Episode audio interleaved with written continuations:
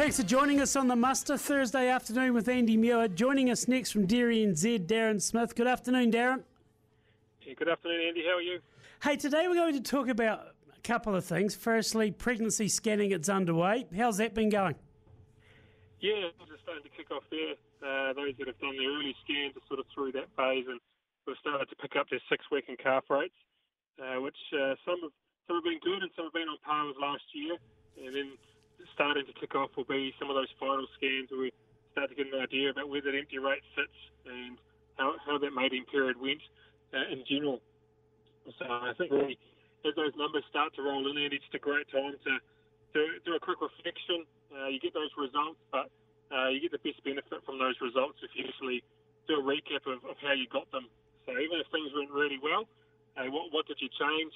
Uh, what, what was your energy put into this year that helped generate a slightly better result? And can you replicate that uh, going into the new season? And if you weren't too happy with those results, well, now's the perfect time where you know you've got that, that number in your head and, and it's a little bit uh, raw. Just uh, take some time and, and evaluate that, evaluate your system, and think, hey, what can I do differently? Uh, who can I get involved? How can I get the information I need to improve those results uh, going into the next season? So, in other words, it's a good chance just to reevaluate where you are and where, where you're going, I suppose, isn't it? Yeah, that's right. We know the industry targets. We know we're after sort of high 70% six week in-calf rate. And so if you're not there, uh, there's, there's room to move. And so I think it's really important that this is, this is the right time to do it, Andy, because if we wait until just before mating again, it's a busy time of year. There's a lot happening. Uh, we're trying to get tractors moving and, and cows milking and everything sort of very busy and congested at that time of year. Um, actually, between now and, and then a fair bit happens in terms of uh, reproduction. And so there's some key dates, there's some key targets around sort of body condition score at dry off, body condition score at calving, uh, the way that uh, we're growing our young stock and the targets they're hitting. These are all things that are happening now and that we can actually control. Uh, they're too late once we get cremating. And so now's the right time when you've got those numbers hey, did we get those things right? Did we get it right across the whole year? And right now we have an opportunity to hit those targets through that dry off and winter and calving period to give us the best chance possible to use our, our heat detection uh, come mating time. What's some key things to remember when doing body condition scoring? Uh, one of the key ones is to remember that if you're the one looking at the cows all the time, there's often some rose tinted glasses being worn. Uh, so having somebody else have a look at them is pretty helpful. Uh, knowing what your targets are, and so knowing that your cows uh, come calving time, you're looking at mature cows at that five, and, and the young stocks are that's your first and second calvers hitting that five and a half, and so just actually making sure that you are accurate with your uh, with your assessment, having somebody else have a look at them, even if it's another farmer. Hey, I'm seeing this with my herd. Are you seeing the same thing? Uh, it might just be, hey, can someone else stand, uh, you know, jump up on the stand with you for a milking and just have a quick look. Uh, are we looking at the right things? Um, are we using the right uh, cues to, to pick where our body condition score is uh, at this time of year?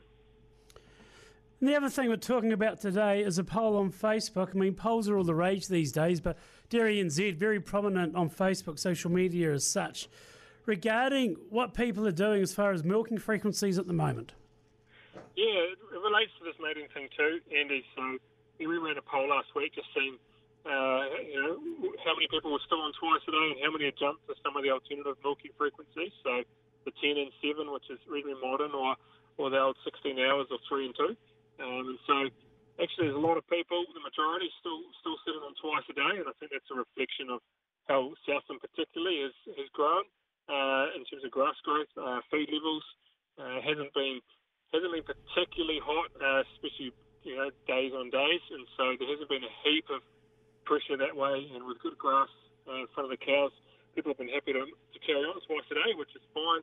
Um, but bit different heading into South Otago with some slightly drier conditions. But yeah, across the board, obviously there's good feed levels, and so people are happy to stick at that twice a day.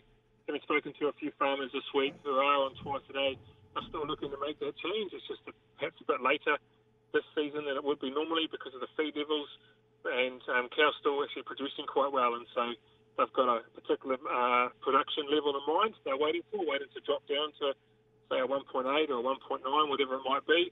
And um, But I think what's important is to understand what you're doing now contributes towards those body condition targets. And so, as long as you've got the feed, go for it, get the milk out of them, but making sure we don't want to uh, compromise next season's uh, production and next season's reproduction uh, uh, results. And so, yeah, making sure, yep, we've still got the feed in front of us, we're not pressuring the cows, our lameness is still under control, and just being mindful that, yeah, our milking frequency now does have an effect on, on next season. You talk about social media channels, Darren. The best way to get in touch with Dairy NZ, just so you want to find out a bit of content without getting in touch with the team, go and have a look at the socials, obviously. Yeah, got a good website. Uh, they're on social media. And yeah, if you do want to talk through anything around your reproduction results, anything like that, get in touch with us. Good on you, Darren. Always great to chat on the muster. Thanks, Andy. Darren Smith from Dairy NZ. Apologies if the audio levels there were a little bit down as well. Olivia Weatherburn from Beef and Lamb New Zealand, she's up next. This is a Thursday afternoon on the muster.